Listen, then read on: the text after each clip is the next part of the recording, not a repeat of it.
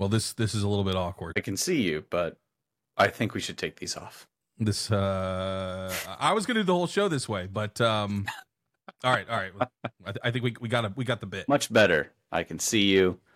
We've got our hair readjusted Yeah, under yeah, the uh, gotta- headphones. Got to tweak it tweak it all out. Welcome. This Welcome. is the this is a first episode. Number one. Number one. I, although, should we have started? Should, should it be zero based indexing here? Should we have You're started with zero? right. Uh, This is did make episode it- zero. It's a huge Yeah. error. Yep. Um, I feel like we've already committed to the one, uh, Hmm. but uh, I don't know. We, just, we we might just have to go with it. Zero slash one. It's the uh, the week the week of the vision. Is that what they're saying? It was last week. Last week it came out Friday. Um, I Horrible I shame it one- wasn't four years ago. 2020, the year of the vision. Like that would a missed opportunity. I think we can all agree. I got one. You're you're still you're still holding out, evaluating, letting the see, seeing what happens. I, I had a little bit of drama getting mine. Um, I you know first I did the whole thing where you get up at the exact moment where it's it's going on sale. Um, although I'm on the East Coast, so that I think was actually like like an 8 a.m. for me, a little Mhm. earlier for the West Coast, but you know got my order and did the whole face scanning thing so that I got, you know, first day delivery. And I'm watching, I'm watching that tracking number like like a hawk. Uh, I think they gave like an estimate maybe by 3 p.m. they would have it delivered. 3 p.m. came and went. There was no there was no vision. I'm still watching, checking out. I have I've uh one of those doorbell cameras. Um, I think it's a Google one, but like I have that the live video stream up on my computer while I'm working, watching, I Haven't waiting seen a for soul. the waiting for the uh, person. No one shows up, and then all of a sudden, I get a a, a, a bing saying it's been delivered. I'm like, what, what, what, what? And how, how did how did I miss this? And I go down. I can't find it anywhere. I, I look around, look to the neighbors, don't see anything. I pull up the uh, tracking number, and it says we have uh, you know photo proof of delivery. I open up the photo, and there's a picture of my vision, but it's at a completely different house that I've never seen before. Um and uh and, and by the way, you're supposed to have to sign for this thing, but they've just left it somewhere that they've claimed claimed as my house, but it doesn't look anything like my house. Uh, and so and so began the journey, and I eventually found it. It was it was at some neighbors that they that they left it apparently accidentally, but uh, but yeah, I've got it. I'm glad to see it. I I saw it on your face, and we're going to talk about that plenty. But before we do, we should probably say who the heck we are. Introductions. Let's see. I know I'm, you, and you know me, but I'm uh, I'm Hunter Powers, and you're I'm Daniel Bishop. and we uh, we we worked together at one point for uh, about three three ish years, somewhere in that ballpark. If we're looking at calendars or uh, passage of time, pretty close to three either like way. that, Yeah. Um, and uh, we had a lot of discussions during that that those three years, and then we decided why don't we uh, take those discussions and, and try to turn them into something. And here we are Here we are. with Um, Vision Pro and uh, a measly Quest 3. Measly, it may not be. Mm, I, Uh, I, I- still Yeah, uh, you've got both, so I, I have both. we're going to get into it. Um, but one thing about the delivery, uh, just before we even get into that, you Yeah. mentioned that you were supposed to sign for this package. Did Yeah. it say there was a signature? Was there like, Uh-uh. he- and here's your signature that you can see that you no, totally left but I have it? had that happen before as well. Uh, I've um, had alcohol delivered to me, and they just leave it on the doorstep. Like at no point anymore do they actually make me sign for stuff. I have had a certified letter delivered, and they just like sign for me. The post office. Mm, I don't know. It doesn't seem to. I don't know if they just really like don't want to have to come back out, or they feel like they're doing you a favor. Like I don't really know where Mm-hmm. where it sits. Where is it between laziness and like super super attentive service? We'll have to talk to a postmaster general about that. All right, That's future episode, two, Yeah, which is either Um, the second or the third one. The vision. So I think I messaged you uh shortly after I got it, saying like I don't really know about this thing. Um, and Like a the- pretty quick first Yeah. impression of, eh, And that was based on one big thing, which is the quality of the pass through. The pass through video. When you put it on, to what degree are you seeing the real world around you and it looks and it feels and it smells just like the real world? Um, and this I, I felt was like something that was incredibly hyped up uh, and people talked about. The pass through is incredible. Pass through is incredible. And Yeah. I would agree that it's the best pass through I've ever seen, but it's only a little bit better than the Quest. in in in, in the Quest uh, Two, I guess.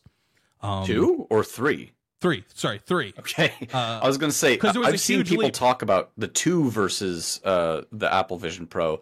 Obviously, a world of difference, but I haven't heard anyone talking about the three versus yet. And it sounds like this is much more, dare I say, comparing apples to apples.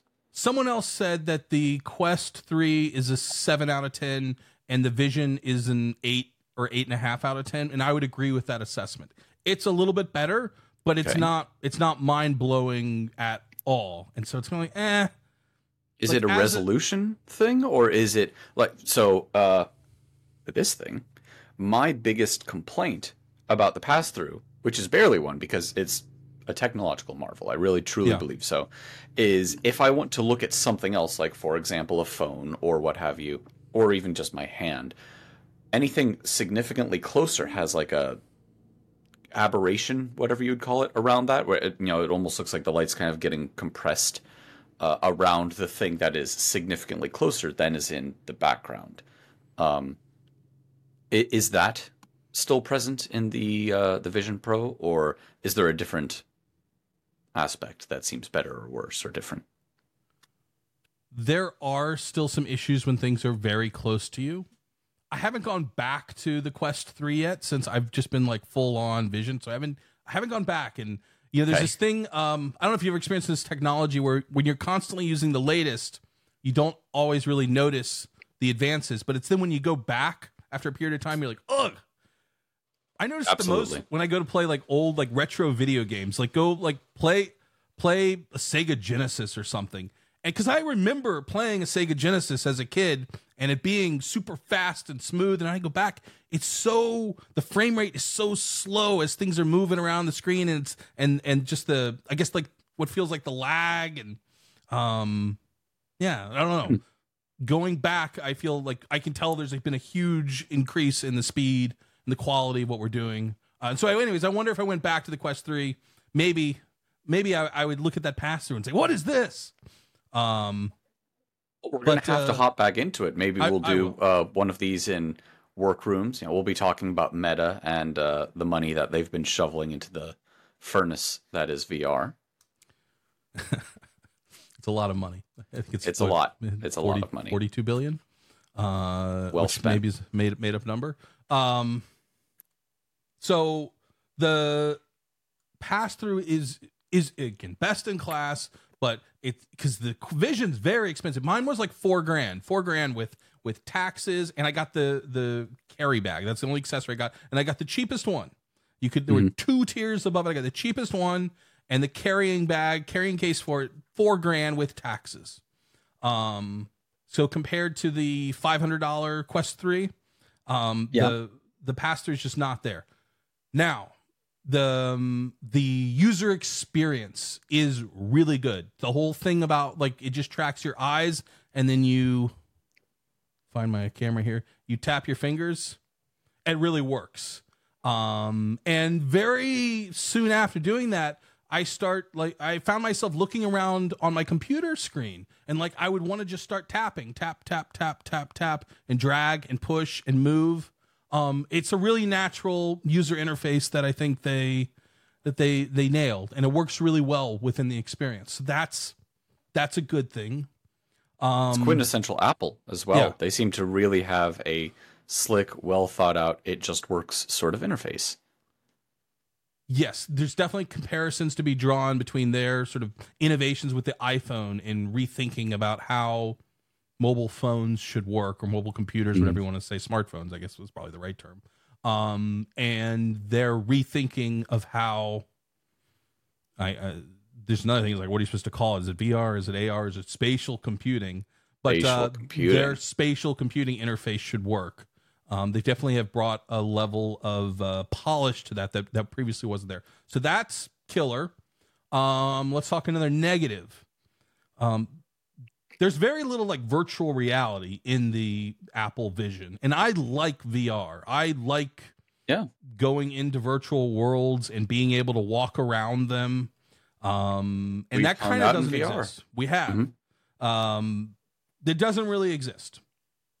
There are some things where you can be in an environment that kind of surrounds you, but it's not. It's it's a a seated experience. It's not about just walking around. So it the whole like virtual worlds that you wander around. At least as of present, it doesn't exist, and perhaps that's partially related to the limitations of no controllers for navigating around these worlds. All you have is your your Right. fingers.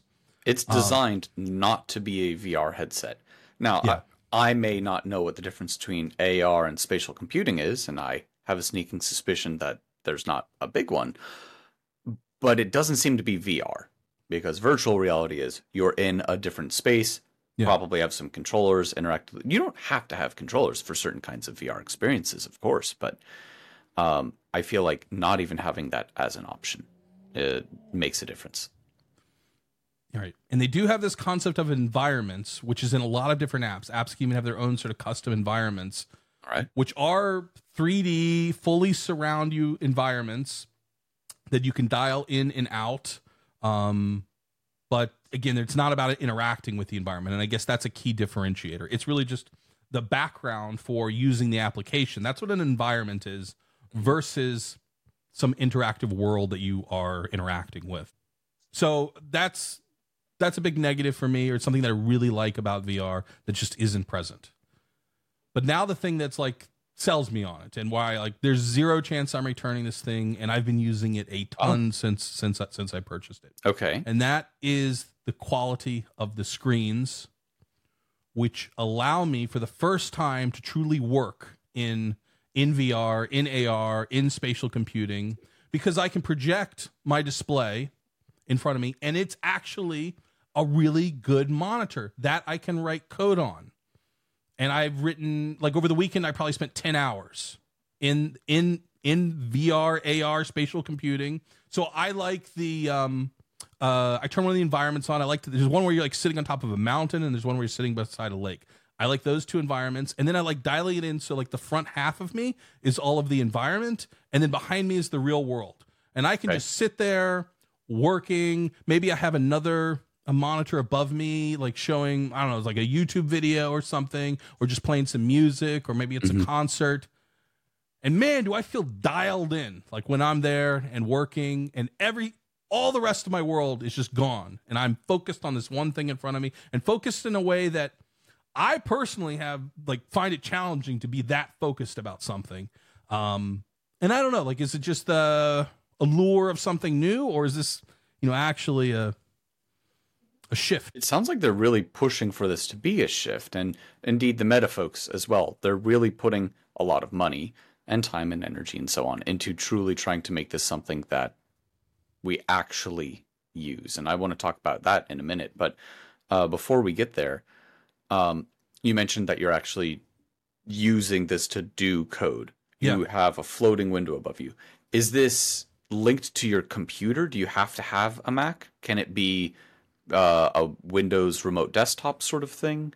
Maybe you don't know the answer to that, but like, uh, how are you actually getting a window or multiple windows? Is there a VS Code native app for uh, the Apple Vision Pro? Yeah. How are you doing this?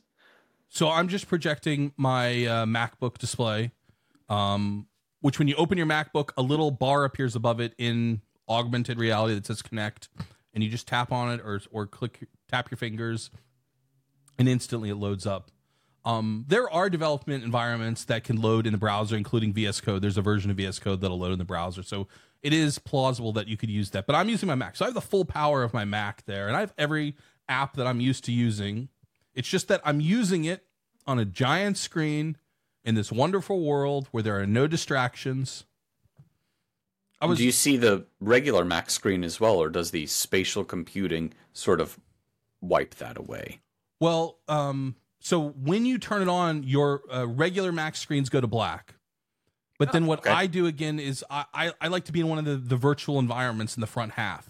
So I don't see my computer screens.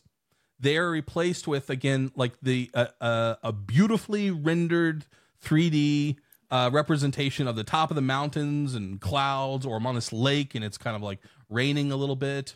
And by the way, as an, an, an Easter egg, it, maybe the Easter egg in these environments, um, I noticed I, w- I was up on top of the mountains and I said something loud and I heard a faint echo. And they've actually modeled like the the the reverb of being in the mountains. So if you if you say hello, you'll hear hello, hello, hello, hello, hello back. um, so there, there's a there's an attention to detail there. But yeah, so when when I'm using it, all I'm seeing is the virtual display in front of me. But I you can see the real world too. Just turn your little dial, and you'll you'll see your virtual display in front of whatever it is you're looking at in the real real world. right? Uh, and you've tried. So you mentioned that this is something that you would actually sit and do work in. I know that you've tried doing this with the Quest Three uh, in the Workrooms app. You want to talk about what the differences between the two are? Yeah, um, I'm. Uh, I've had I think every Oculus starting with DK1, the Kickstarter, um, and I've tried variations of it since then, and several other VR headsets as well. And it's just that again, it's the quality of the displays, the text rendering. It's for me at least, in, including the uh, Quest Three, it's just not good enough. It's too fuzzy. There's I can't get enough on the screen um, in order to feel productive, and I just feel frustrated by the experience, the experience of of actually trying to get real work done. And for me, and I have seen some other opinions like on X where people are saying like, nope, still not good enough. But for me, it crosses that threshold, and it's yeah, this this is good enough. And I mean, I've I've done a lot of real work in it over these last couple of days. Wow. I mean, if you've been actually working this thing, you said about 10 hours over the last few days, uh, that's a significant chunk of time spent in, in, should we just say spent in space instead of fully saying spatial computing? Maybe that works. I don't know. I still think of it as all the metaverse. Mhm. Um, and I, I was thinking about this. You know, there's there's people who believe that like in the future we might live in the metaverse, right? Now, You've heard this this theory, this has zero appeal to me personally. I, I have no desire to live in the metaverse. Um, I'd much rather like live in the real world. But I I realize that I do have a desire to work in the metaverse, and I think especially for like remote workers in a technology field, like I would argue that we already work in the metaverse. It's just that we have kind of a crappy interface to it, which is this like one monitor that sits on our desk where we Sure. try to like control all of these things and interact with all of these things. But that that monitor really is yeah, again, a kind of crappy interface and this layer of, of abstraction between you and the technology. And I do believe that there is a future and that we're getting closer and closer to it where we can do our work and it will make sense to do our work in the metaverse where we can be much closer to the, the things that we're actually interacting with and working with. Um, and that this, you know, having a small window on your desk will seem really silly in like another 10 years. going to see the end of monitors and people are just going to plop on the headset you can see your coworkers next to you you can write your code on the floating windows in front of you all that and more Remote tech workers, yes. Um, maybe not like line cooks I mean, no, definitely not immediately. um, that's a hard, that's a harder transition to kind of see and understand. But remote technology workers, yeah yes, it's going to happen.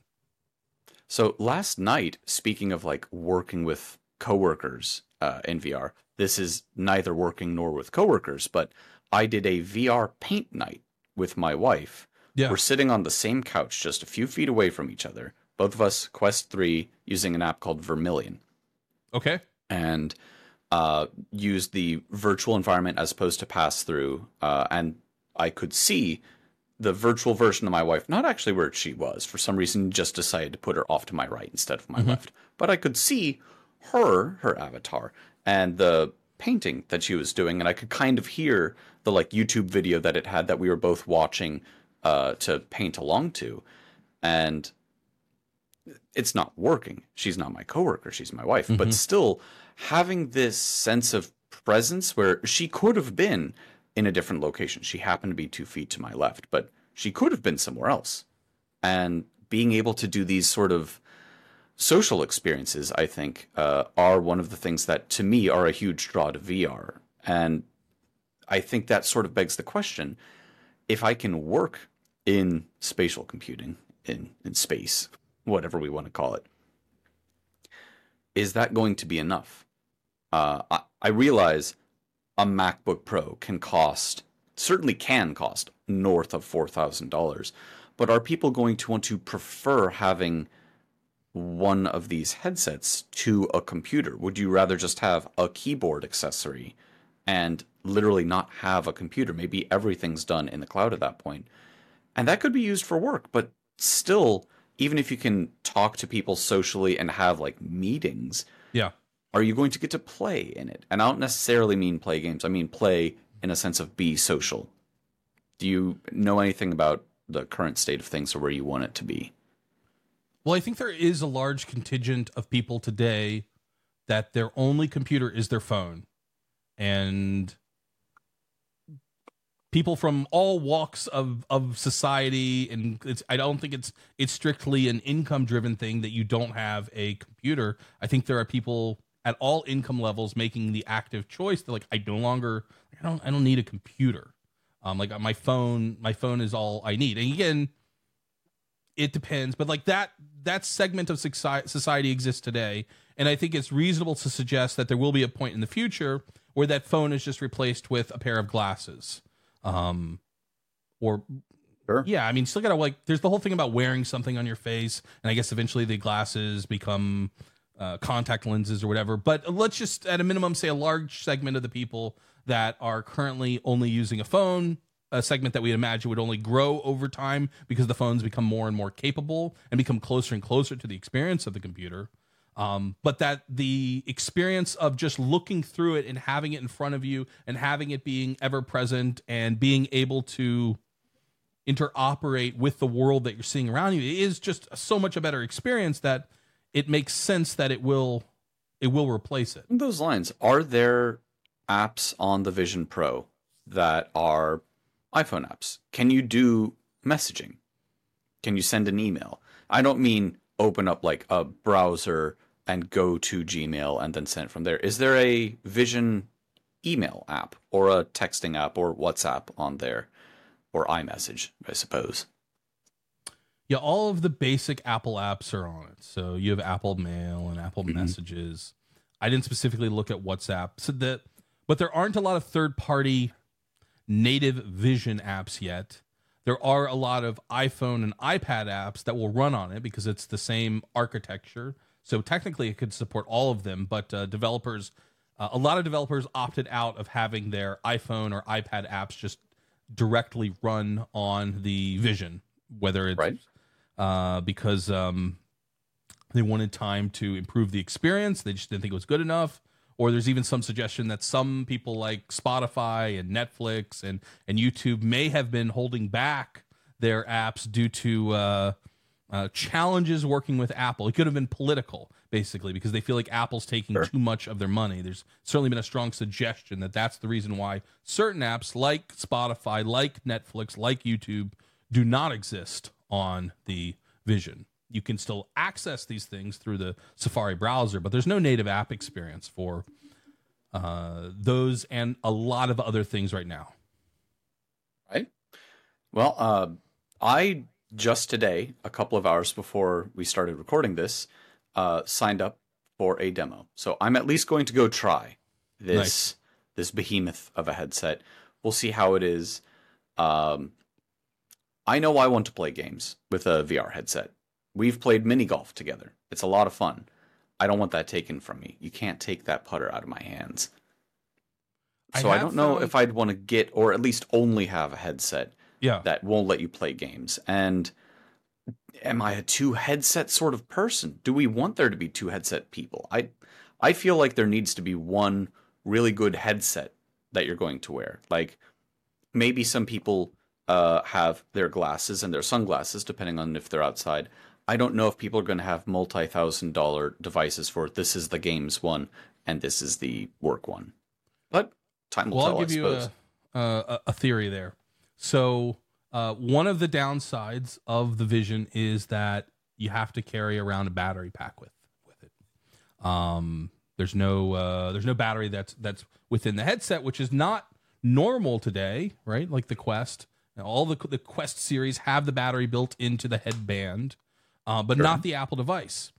Um, and they certainly could have. There's no reason they couldn't have put the battery into the back. Um, I mean, maybe from an aesthetic standpoint, it probably would have made it, it more comfortable and balanced on your head better had they. But Is what I would forward heavy? it is. It, it is. It's definitely forward heavy, and you notice it. You notice it a lot comparison to the in comparison to the Quest. At least I did when I first tried it. I've now gotten used to it. I don't think about it anymore, but it was very Sure. prominent when I tried it. But here's the theory. Um, everyone's saying, yeah, just wait till like version two or version three, and Apple will get rid of this battery, and you know it'll all just be in the headband. My theory is this isn't going away. And what they're going to do, I mean, it'll go away eventually, but it's not going away for a very, very, very long time. They're going to start moving more and more of the compute into this device. Um, and that allows initially the headset to get lighter and lighter and lighter. And we all know that eventually they want to have just a pair of glasses on your head. And but when we also know that the technology of having to having a, like an entire computer and GPUs and memory and hard drives and batteries all into a normal pair of sunglasses, like at this point we can't even fathom like where that is on the technology timeline. Right. But the idea that we have a pair of we have uh, displays built into a normal pair of sunglasses that has a cable that connects to this box, which by the way is funnily kind of the size of an iPhone. You're already used to having one of those in your pocket. That's completely plausible. Like that that we can get there in 10 years a pair of normal looking sunglasses with displays built into them that has a cable that plugs into your iPhone to then enable that sort of full spatial computing experience. Totally, to- totally believable. And then that also answers the question of you're like, well, I don't want to have multiple interfaces and all that. You have your iPhone for normal everyday usage, and then you just plug the cable into your glasses when you want your spatial and augmented experiences. I, Maybe I- there's a CamelBak version. You know, it's a it's a backpack that you wear. That's for the real pro. You get the full MacBook Pro experience, uh, a little extra oomph, but you know, you're wearing it under your shirt instead of in your pocket. Yeah. Um, and I've also seen uh, a lot of uh, discussions around. Um, I mean, so we, we've spoken about it a lot. The Quest Three is the obvious competitor to call out if when you're trying to like compare it to something because it's the Sure. second. It it probably is the most widely adopted VR headset. Uh, Quest in general. I don't know how the numbers break down between Quest Two and Quest Three. Where are we on that adoption curve? Right. Does There this, are plenty of other companies that have headsets too, Sure. though. But you're right; their market share is fractional. And I guess that's because apparently what what's the number? I had it written down is 42 42 billion that mm, uh, Meta has spent since 2020 on the what, what they call it uh, Reality Labs. And they just I'd be post- very curious to find out a breakdown of that. 42 billion. 42 the loss exceeded analysts expectations a total loss of 42 billion dollars since 2020 and this is news because um, i guess they just came out with their quarterly numbers where they reported another 4.65 billion dollars of loss specifically on reality labs. Like it's just hemorrhaging money. Um and we assume that's because they're just spending tremendously on r&d and then selling these devices somewhere between at cost and and uh, a small loss The original Xbox was like that. Uh, it was not sold at a profit, at least not to start. Maybe eventually later in its life cycle, uh, I believe they ended up making a profit. But and I could be wrong, but I, I feel like I heard the original Xbox was not sold as a profit-making device.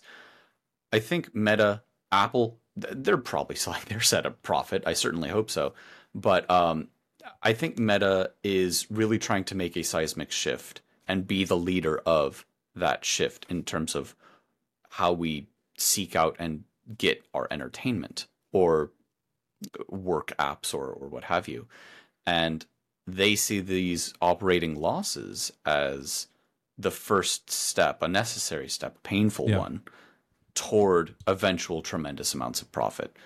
Um, having used workrooms and used it with you, yeah I, I think we can both agree that most of those billions are not being spent on every aspect of the software development, certainly not evenly across the whole system.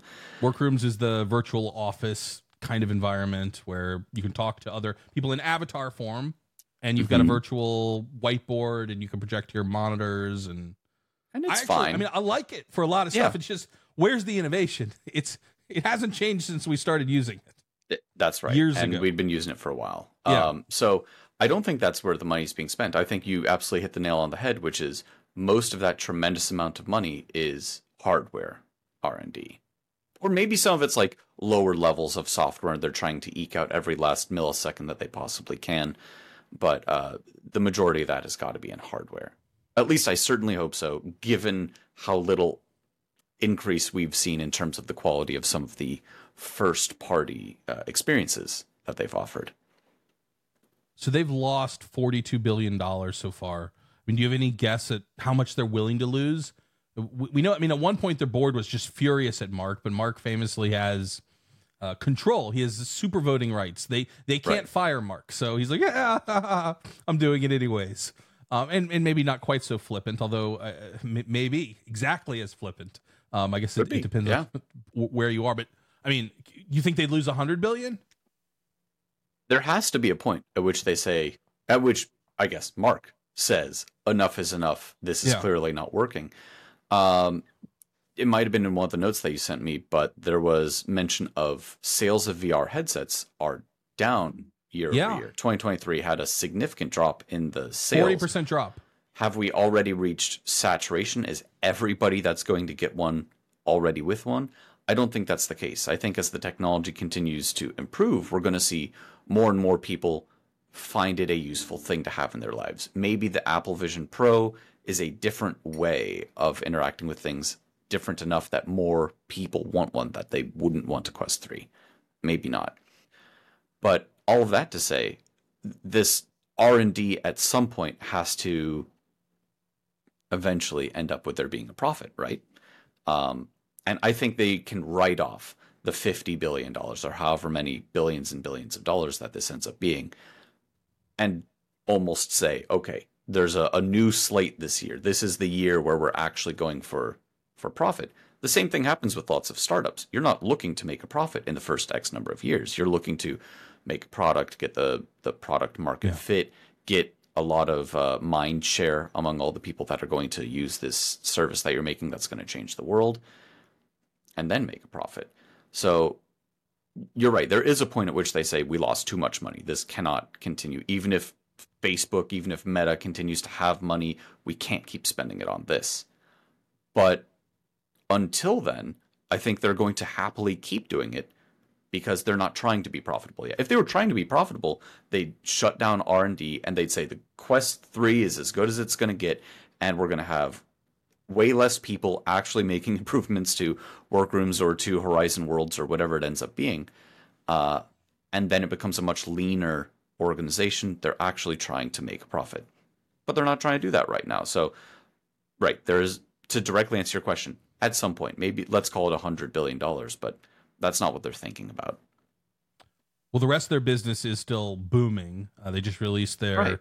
their uh, financial numbers from Q4 of last year, where they did over forty billion dollars revenue, um, huge increase in profit, uh, six percent increase year over year in active users, um, and that's primarily Facebook, Instagram, and WhatsApp. Uh, those three properties seem to have um, some very long legs, and that definitely gives them a tremendous amount of cover should they need it.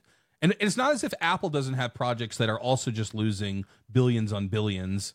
They just don't get to tend to be talked about. But like the Apple Car, how long has that been going on? And they've hired, you know, every car person, um certainly in Silicon Valley and all around, Right. stolen everyone and built giant research facilities. I mean, I wouldn't be surprised to learn that they've spent forty billion on their self-driving car. Uh, and that's they were working on got that canceled and then reinstated, or they're starting multiple it again. or- times, multiple Right. times. Right. A that zillion started- dollars. That started while Steve was still around too. Like that's how long it's been going on. I, I w- we wouldn't be surprised at all to learn that uh, they've they've they've spent forty billion dollars on something that they may never release. Yeah. So maybe we're thinking about it wrong. I don't know. Uh, there are. Uh, wh- where do you sit? So so over the weekend of this being released, there were uh, many shots uh, videos, photographs of people walking around in the real world, maybe even driving a Tesla. Lots of cyber cyber, cyber trucks. There seemed to be a, a, a connection there. Uh, it, it, is it appropriate to, to walk around in, in real life with your headset on? Do you walk around with your Quest 3 on? I do not walk around with my Quest 3 on. But for the first time, less than a week ago, I saw someone, a child, uh, wearing a Quest 3 headset outdoors, like at a park. Just their dad was nearby and yeah, know, watching them. Uh, but a a child was like outdoors playing in VR, and uh, I found that absolutely wild. I never really considered this as an outdoor toy. This is an indoors toy in my mind. But right, there have been some uh, pictures circulating around. I've heard some things like these are comedians or they are like people who specifically do stunts like this. I don't know if this is a true good faith. These are normal. Did normal... you think this kid was a a, a comedian? No, that kid was just he was playing, you know, Fruit Ninja or who knows what uh, yeah. out in the real world. But I'm looking at the picture that you sent me now of the two people like out at a cafe eating with their headsets on. I would suspect something like that is a stunt. Uh, but I don't know if it will be forever. Yeah, there, there was some suggestion that, uh, and specifically, there, there's a lot of um, kind of like street fashion folks walking around Soho wearing these. Was this just a PR stunt? Was Apple paying models to walk around with uh, Apple Visions on their head to get photographed to make it a more socially acceptable and b kind of sure. cool? I don't think so, but it's not a horrible idea. It's not a horrible promotional idea they wouldn't be the first supermodels paid to wear something in public. Now you mentioned the seeing the kid playing the quest outside.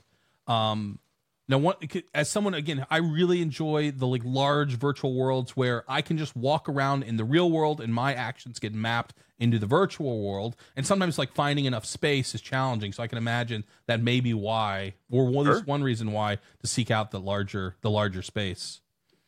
Um, Another thing I've been thinking about though, like with these large worlds and and, and what might be sort of a key use case in building out these worlds and building out this sort of metaverse is, is the applications of generative AI to it. I think that that's sort of where we're heading in how we build all these things out. Um, you agree? You don't agree? Keep the AI away from me.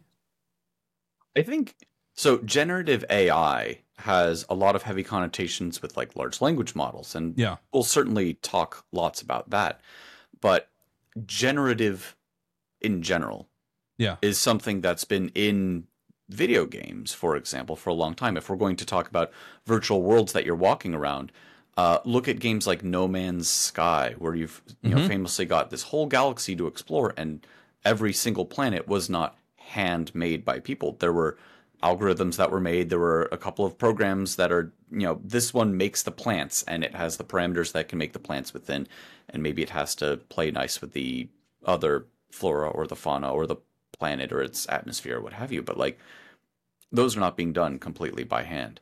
Uh, I would be highly, highly surprised if the folks who are behind the sports games, you know, you have your FIFAs and so on, if every spectator in the stands of every one of the stadiums that you can play in was placed and animated by hand. Surely those are being done in a generative way. And yeah. so I think when it comes to AR, VR, spatial computing, and so on, the future, uh, a future definitely does involve large language models, generative AI, people that you can talk to, or quests in a you know dungeon crawler being automatically generated by a fake dungeon master.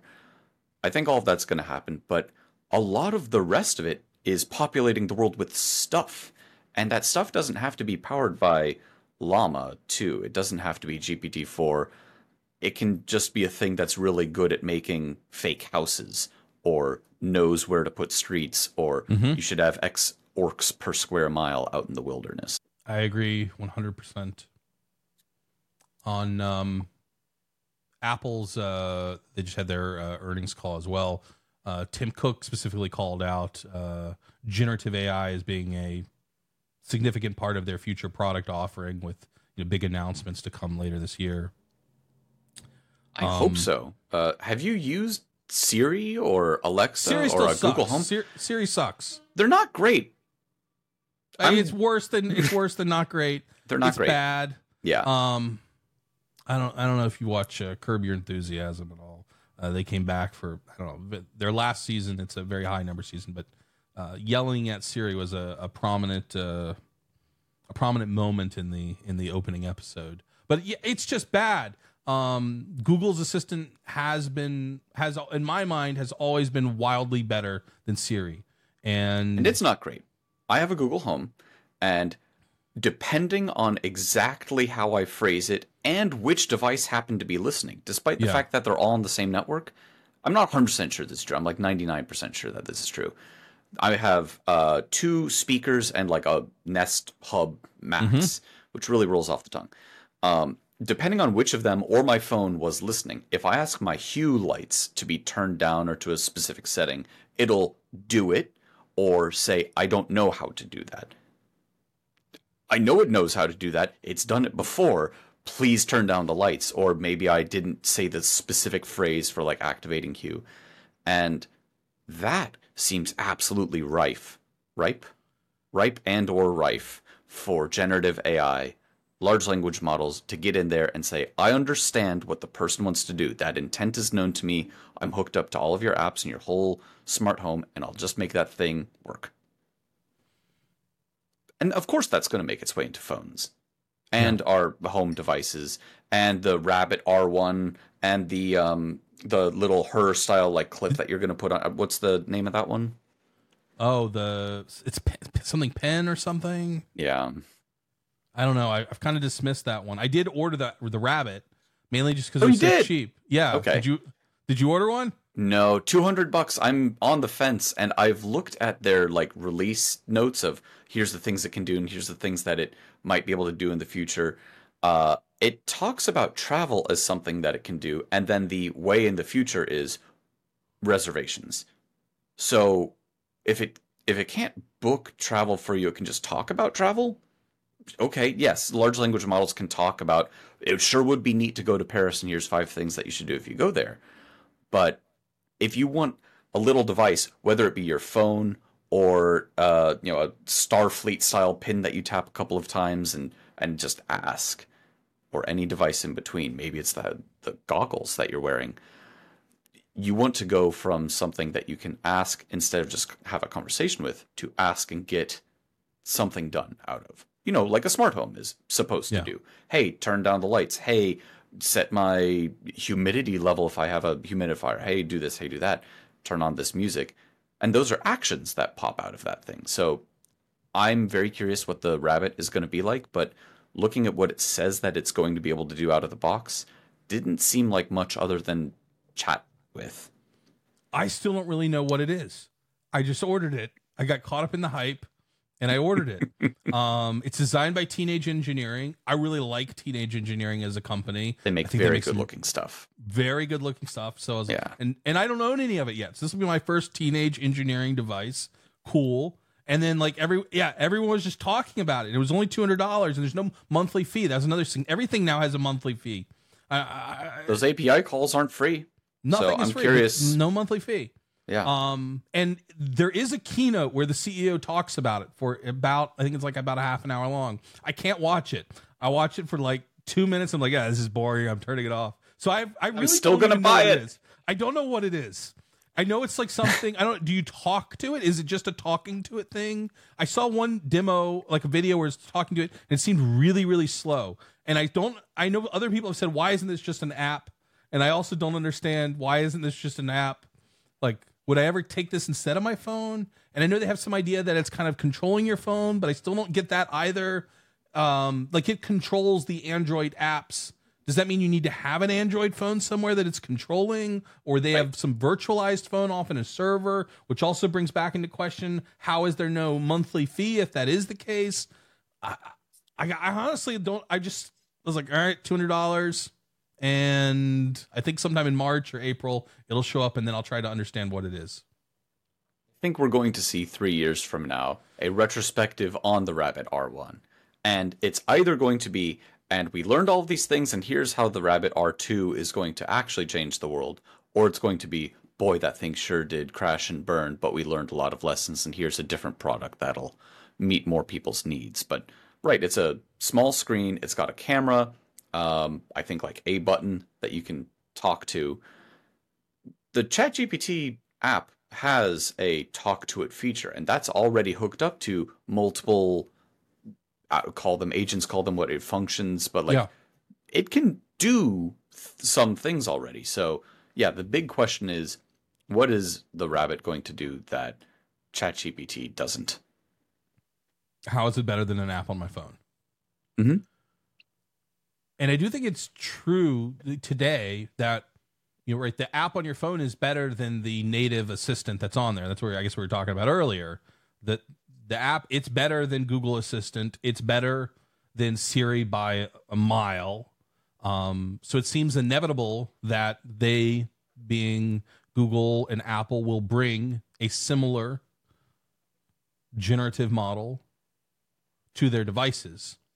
Um, and that seems, I think, that's what Rabbit's um, jumping off of is all the excitement and acceleration behind that. Um, and potentially once Apple and Google announce native support for that, um, that excitement will die down a little bit.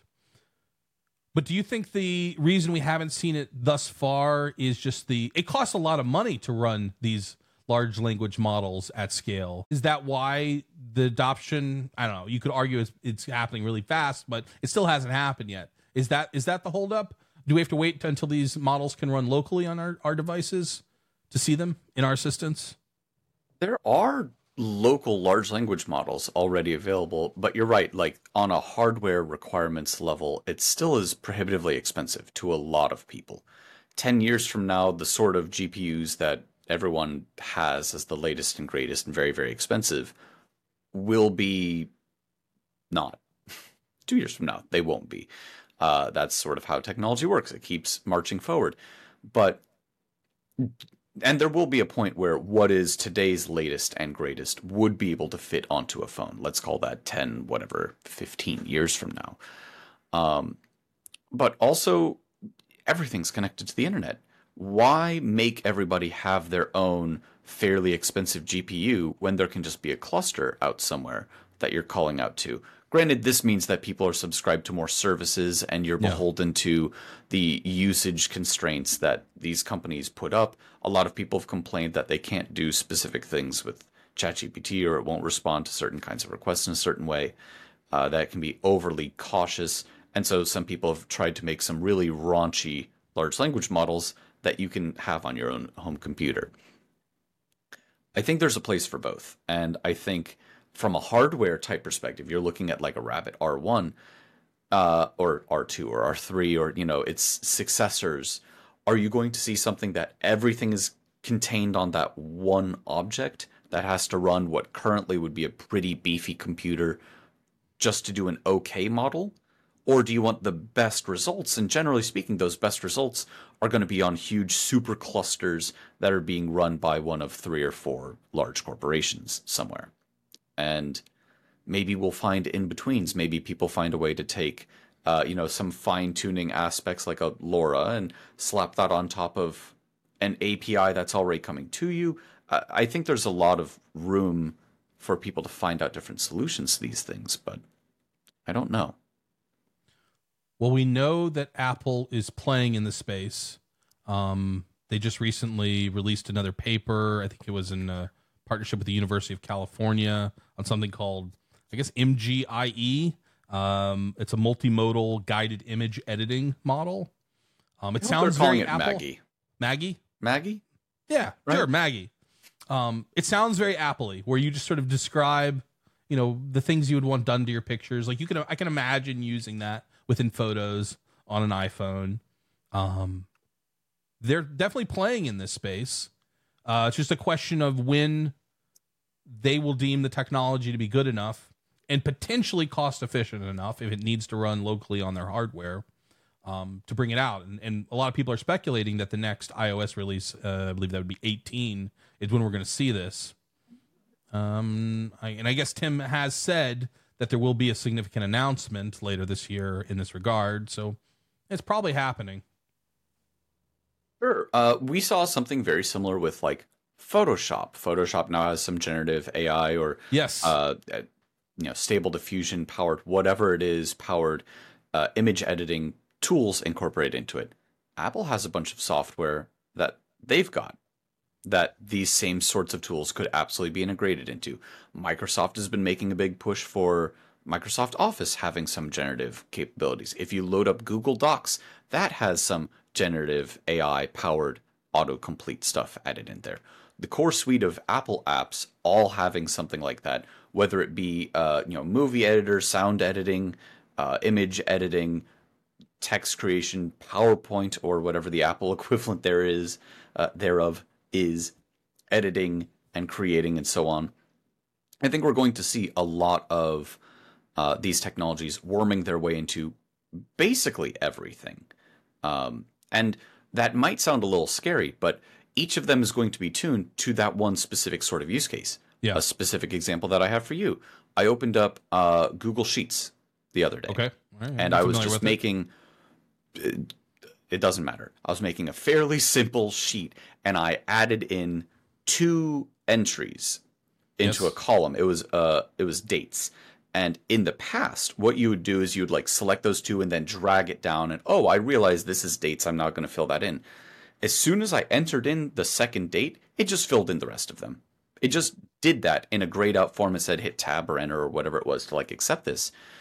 It just made things a little bit faster and a little bit nicer and a little more convenient because it anticipated what my needs were and gave me a potential solution to them. I think that's a perfect use case for this kind of technology, and we're going to see it for for Excel. We're going to see it for Doc. We're going to see it for PowerPoint. We're going to see it for uh, for everything. Well, I'll give I'll give you an example uh, of a story that was in the news this week. Apparently, there's now a website uh, that will just generate your ID for you. You no longer need any form of identification. you can be whoever you want. Apparently, it's called Only Fake. Although it also appears to be down right now, so I don't know.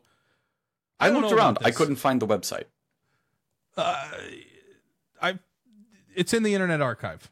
Okay. Um, so All right. so it All right. must have existed. Okay. We think we think it must have existed.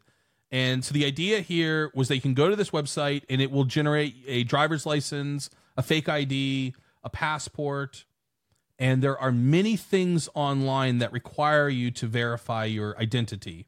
Um, where you need to go through these, they call them like KYC processes, know your customer. Lots of banking and financial related stuff. Um, it's certainly prominent in the uh, kind of crypto world where when they have regulations, they have to go through these processes of validating that who you're talking to is who you think you're talking to. But also, um, you know, uh, if you're a um, a vendor and you want to register on Angie's List to be, uh, you know, I'll I'll paint your house for you. Um, you've got to verify your identity, and they use these same providers where it it's typically uh, you take a selfie and then you hold your driver's license up to the camera, take a picture of the driver's license. The software then compares the two, checks it against a federal database, and says, "Yeah, seems like it's a real person." So Um, I think what you just said was actually the crux of this. Having read the the article about the um, the crypto exchange accepting this picture, they must not have been checking against a real database. There are federal or whatever you know any country is presumably going to have a database where all of the passports are. Yeah, like that that has to exist. I don't know this for a fact but like it's got it has to uh on a state level i know these sorts of things aren't as national as they probably should be but like each state is going to have their own database of the driver's licenses for example. And so if you go to a crypto exchange and then you give them a picture and maybe it also takes a picture off of a, a webcam or something and that's what's being faked you can say yes this picture of a person that was taken and this picture that after a program looks and says that looks like a real qr code this is the correct format that the passport should be in i see the dots in a certain way that is indicative of the micro such and such that like a real passport should have but that exchange couldn't have been asking, hey, the UK, is this a real passport? yeah, And those kinds of things exist. There are background check companies who actually check this stuff. So I think, as amazing as it is that we can fake a very compelling looking passport, people have been faking very compelling looking IDs to get into bars since Yes. the time there have been IDs. This is just the continued arms race. All you have to do is check. You just have to check against a database. So whatever future we're headed toward, that future includes a anytime that you've got an ID, it's nice that you have the physical thing, but we're going to actually ping the state, national, whatever database and be like, is this a real person? And then look at the person. Yes, that has the right picture and so on. So it's scary that this site was created that can supposedly get past this this uh, step of verification, but it can't have been very good verification in my mind. I think that's a really good point.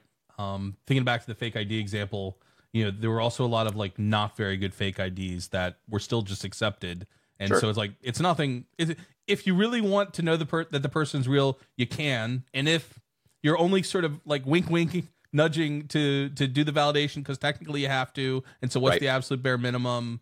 Um, like yeah, nothing's changed in in that regard. Uh, Yeah, you mentioned regulation for cryptos. Maybe they're regulated to having to check IDs in certain cases or to do business in certain countries. And so, yeah, they're checking that it's a real ID, yes. but not actually spending the $2 per person to actually check against the national database or whatever it ends up being. Yes, it is more expensive when you do the database checks. And the database checks aren't available for every country. At least they weren't the last time I looked. I mean, US has really good coverage on the databases, but once you get outside the US, there isn't nearly as much thing. So I can imagine if I'm trying to fake some website to allow me to do something that let's just say you're not allowed to do in the US, I'm going to choose an obscure country, have it generate all my credentials. You're not going to be able to verify against it. Maybe you don't even want to. Uh, and it probably has a fairly Right. high success rate. Did you hear about these these toothbrushes?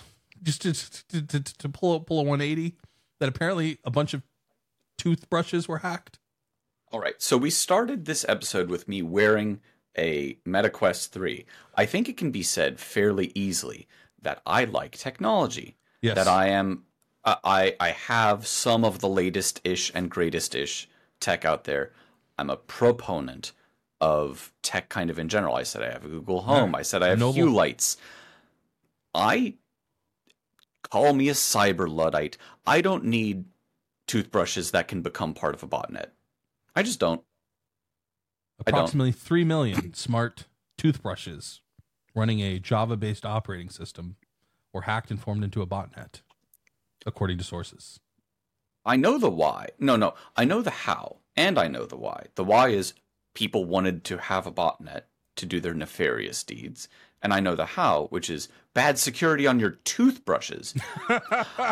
I want to know the other why, which is why why were there toothbrushes that could be connected to the internet at all? Why are toothbrushes running a Java? I'm I'm not knocking Java, though it is a terrible uh, language. Uh, in this particular case, I'm not knocking it. In general, I am. Uh, but like I, you know why? Why? What, what what OS does your your toothbrush run, Daniel? Uh, now I'm curious. Um, well, it, it I believe the article said that it was a Java-based operating system. Yes, that's what it said. Okay. Um, I don't know of I mean whatever the Linux kernel is that's underlying like Ubuntu or whatever probably also frankly some sort of Unix type kernel underlies Windows. I don't know what underlies Windows. I know it does for Mac as well. I don't think it's Java all the way down. No, the story is a little fishy, but it's also a little funny. So uh, we- we're we're covering it here. I suppose so. Still, do you have a uh, Wi-Fi enabled, internet connected, probably mining bitcoins for somebody toothbrush?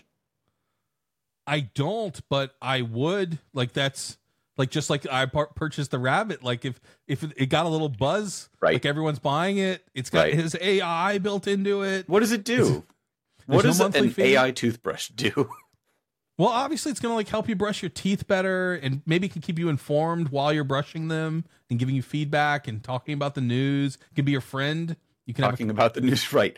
You Yeah, just slap seems- a couple googly eyes on the stick end, and then while you're brushing your teeth, hey, did you hear? Well, I, have you? I don't know if you've ever tried those headphones that um like don't have speakers and they just sort of vibrate your temples in order bone conducting headphones. Yeah, have you? I have uh, some AfterShokz. They're great. so maybe there could be teeth conducting headphones. And then so as you're brushing your teeth, you're- bones. you're, Mhm. hearing you know a beautiful orchestral uh, rendering of something. I don't know. It, don't it's better than the buzzing eh, sort of noise that you're usually getting. I'll So wait wait for the next uh, CES. Um, but I guess that's the trend, just to connect all of our devices, and it makes sense. They've been talking about it forever, forever being like many many years. Every everything gets connected, even your uh, your washing machine. Someone someone put a story up the other day that their washing machine, they're monitoring it, was consuming 3.7 gigs of data a day. And if you happen to not know, 3.7 gigs is a lot of data. Like, how much data is like a a, a movie, like a, a full movie? depends on the compression, but a couple of gigs or so. A couple of gigs. It's about a full movie. Sure. Your the washing machine is is is downloading uh, an entire movie every single day. What can I say? It was bored. No, I think it was talking to all the toothbrushes. It's the washing machine talking to the toothbrushes. They're making their plans, mining their bitcoins, and netting their bots. All right, Daniel. Uh, this has been a uh, interesting conversation, and uh, I say we uh, we try to do it again next week. What do you think? I think that sounds like a lot of fun. Hunter, it's been a pleasure. All right, man. Our uh, our constant quest to see if indeed they are self aware. Until uh, until next time.